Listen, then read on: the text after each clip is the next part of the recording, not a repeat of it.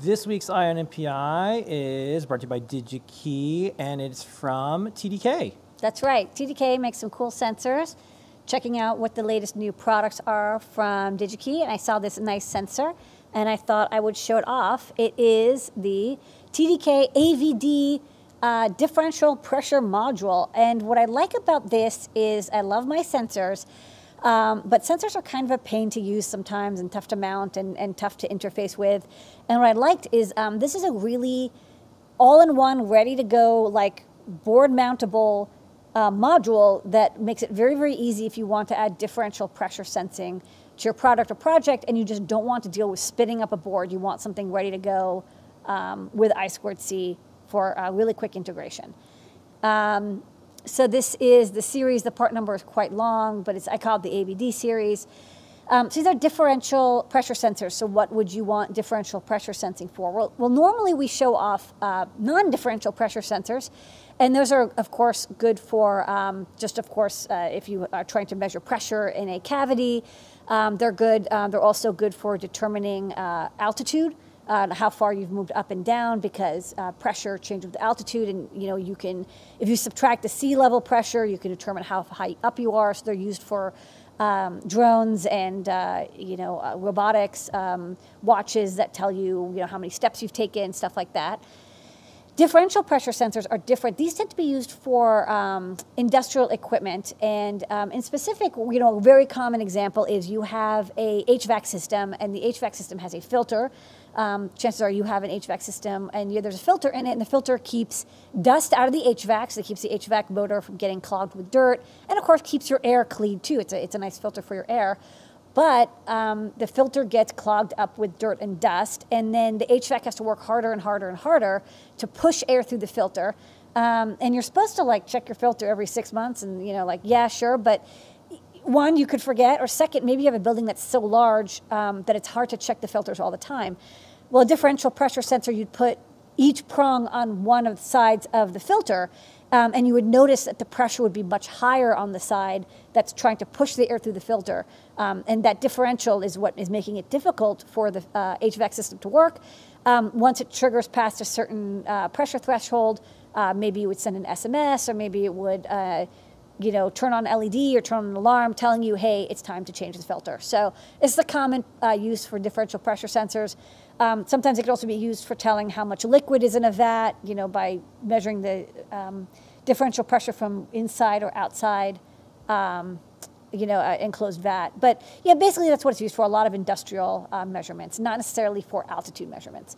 Uh, so this sensor, like I said, what's very nice is that it has I squared C data out. Um, you basically don't even have a register map. You just read four bytes from it and it just spits out uh, the data, and um, you have to shift the data around. There's a little algorithm um, that tells you how to multiply it out uh, and how to linearize it. Um, there's, two connectors, so you don't even need to solder. They're JST SH 5 pin connectors.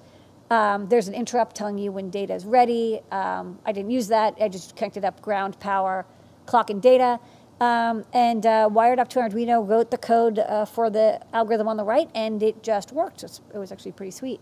Uh, here's the code, and I'll, I'll, show the demo on the overhead. But you can see it's very short. A lot of it's just shifting a couple things, doing a few multiplies, um, and out spits out the temperature and pressure.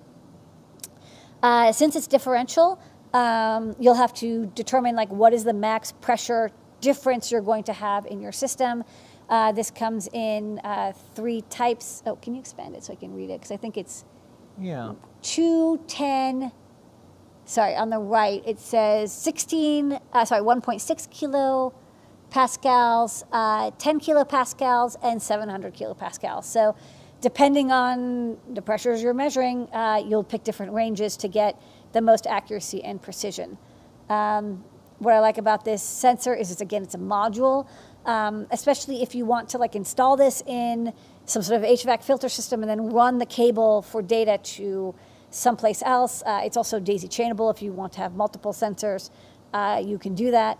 Um, but it's ready to go. It's a kind of a fully integrated, slim module that's um, that can be, you know, uh, it's injection molded and ready to, to be um, installed into your whatever measurement system you've got. Uh, there's also a step 3D model, and it's nice. It's even got all the coloring for um, the, the module and all that. And best of all, it's Available in in stock. And it's in stock. It's in stock. So let's show the demo real fast. I just um, put together. It was such an. It was like so easy. It took me less than an hour to do this. I've just got my little microcontroller set up here. Let me focus lock. Okay. Uh, I got the OLED, and this is differential. So remember, it's it's not doing the absolute pressure. It's doing the pressure difference between the two prongs. That's why you see it's zero. But if I if I plug up one, you'll see it's going into negative uh, pressure. And if I plug the other one, it goes into positive pressure. Uh, so this is not calibrated. Um, I basically just got the data out, and this is what popped out. But uh, it was very easy to uh, wire it up. I just connected it through I squared C, um, verified the address, read the data, and then calculated out. And then uh, here's one quick question: Is it precise enough for a A pitot tube. tube? Um, it's 14 bits of data. Um, I don't know off the top of my hand what the pressure differentials are for a, a, a pitot tube um, because I've, I've never flown before. Um, but pilots out there, uh, if any of you know, uh, pop in the chat and say what the, what the differential pressure is. But um, it's quite good. I mean, this is this is basically a lot of people use analog differential um, pressure sensors, and um, you can use them, but they're kind of a pain to use. And if, again, if you want to integrate this with something like a single board Linux computer, like a Raspberry Pi that you can't buy, um, I squared C will just work. Whereas with analog, it's like suddenly you're getting into like, okay, you have to have an analog front end, and you have to do the calculations, and there's more wiring. This is very plug and play, like you know, no external components required. Okay. And that is this week's Eye on NPI. Eye on NPI.